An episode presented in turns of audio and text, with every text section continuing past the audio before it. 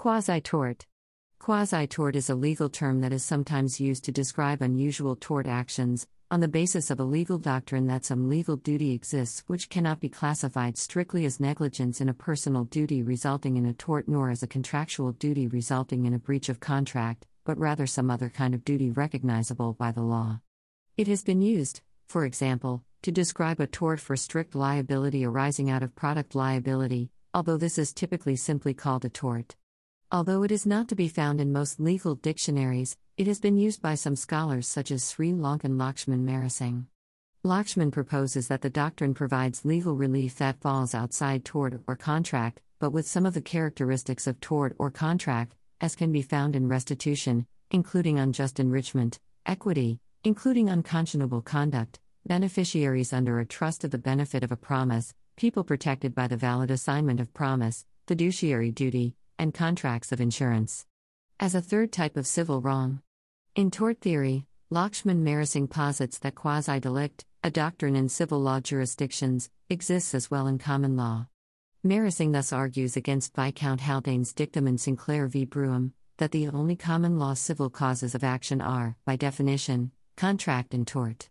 Brooklyn Law School's Law Review had an article with a similar argument, Contractor Duty to Third Parties Not in Privity, a quasi-tort solution to the vexing problem of victims of nonfeasance. Malta recognizes quasi-tort as a third type of liability. Belgium also has quasi-tort as a violation of a statutory or regulatory scheme. Tort law has been modified by statute to expand protection and limit liability. Many tort law statutes have their origins in common law and are interpreted through common law. These include workers' compensation, insurance law, consumer protection laws, labor law, products liability law, energy law, compensation to relatives on death, anti-discrimination law, and other miscellaneous and difficult to categorize areas of law. This may include statutory law or administrative regulation that define, aid interpretation, construction, provide means to calculate quantum of damages, clarify personal responsibility, or replace torts with their origins in common law.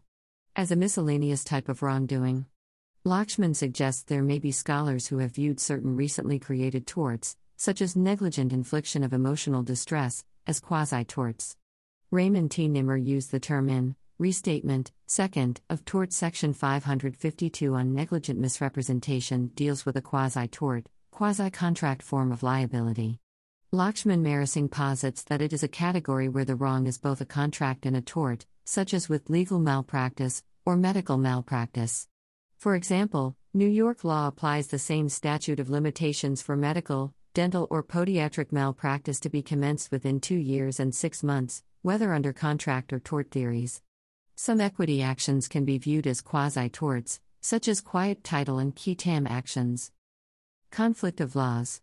In conflict of laws, the choice of law rules for tort are intended to select the lex causae by which to determine the nature and scope of the judicial remedy to claim damages for loss or damage suffered. History. The first attempts to establish a coherent choice of law rule for tort cases involving a foreign law element varied between favoring the lex fori, for example the law of the court, and the lex loci delicti commissi, for example the law of the place where the tort was committed. The public policy of territorial sovereignty was always the principal consideration. Hence, the forum courts claimed their right to apply their laws to determine whether any lawsuit initiated in their jurisdiction allowed a remedy. Equally, it is the commission of a tort that vests a right of action in a claimant, and therefore, it should always be for the law of the place where that right was created to determine the extent of any remedy flowing from it. In the end, a compromise emerged where the lex loci delicti was the first point of reference, but courts retained a discretion to substitute the lex fori if the foreign law was deemed unfair, and other practical considerations pointed to the application of forum law. In the U.S., see the New York decision in Babcock v. Jackson, 1963, for a discussion of the issues. This led to a debate in which state interests, rather than strict territorial connections, were suggested as the basis of a new test.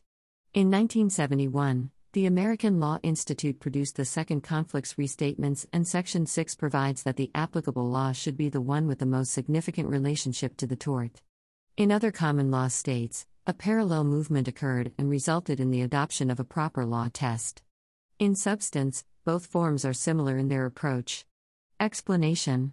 The presumptive choice of law rule for tort is that the proper law applies. This refers to the law that has the greatest relevance to the issues involved. In public policy terms, this is usually the law of the place where the key elements of the wrong were performed or occurred, the lex loci delicti. So if A is a pedestrian injured by B's negligent driving, the law of the state in which the injury occurs would logically be applied because, in public policy terms, the citizens of that state have a clear interest in regulating the standard of driving on their roads. That either or both the parties might have domiciles outside that state would be irrelevant. But, if A buys a car from B in state X and drives it into state Y where A is injured by a defect in the car, the choice of law is not as evident. There is potential liability both for breach of contract and for negligent misstatement, deceit and failure to adequately maintain the vehicle prior to sale. There is no genuine connection either in fact or law with the law of state Y. It was pure chance that the injury occurred there. In fact, the law of state X is the lex loci contractus and the most appropriate law since everything relevant to the potential tortious liability occurred in that state which has the greatest interest in maintaining consumer confidence in the motor trade. Thus, no matter where A sues B, the forum court should apply the law of state X to resolve the various causes of action. For these purposes, the forum conveniens would be the state in which B has residence and or holds assets. One of the key considerations in any conflict dispute is the enforceability of the resulting judgment. Courts are more willing to accept cases with a foreign law element when one of the parties is domiciled or has residence within their territorial jurisdiction or has assets against which judgment can be levied. However, if the tort was intentional, there are two competing theories as to which law is the most appropriate. For example, A writes a defamatory letter in state X and posts it to B in state Y, clearly damaging the reputation of C in state Y.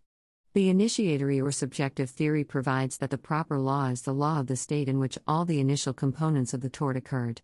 In the example given, A may never have left state X and the argument would be made that state X would have the better claim to determine the extent of liability for those who, whether temporarily or not, owe it allegiance. Hence, if A sent a reference to B about C in the ordinary course of business, or submitted for publication by B a review of an artistic work by C, the policy claims of state X would be strong. The terminatory or objective theory provides that the law of the state in which the last component occurred, for example where the loss or damage was sustained, should be the proper law. Here, the argument is that unless and until the damage is sustained, the tort is not complete. Unlike criminal law, there is no liability for attempted tort. Hence, since the tort does not exist to give rise to liability until the letter is read by B in state Y, only state Y has an interest in the application of its laws. There is no international agreement on which theory is to be preferred and each state therefore applies its local choice of law rules. But the enforceability of any judgment would be a relevant consideration. Suppose that the law of state X might offer a partial or complete defense to A, hence, C naturally prefers to invoke the jurisdiction of state Y's courts. If there is no system for reciprocal and automatic registration and enforcement of judgments between the two states, state Y and any other state in which jurisdiction might be sought, would be reluctant to accept the case since no court likes to waste its time in hearing a case if it is not going to be enforceable. In summary, therefore, selecting the proper law in tort cases is subject to a balancing of public policy and practical considerations and, although each set of choice of law rules will give an indication of likely outcome, the individual decisions on the merits are not strictly subject to precedent, and outcomes may vary depending on circumstances.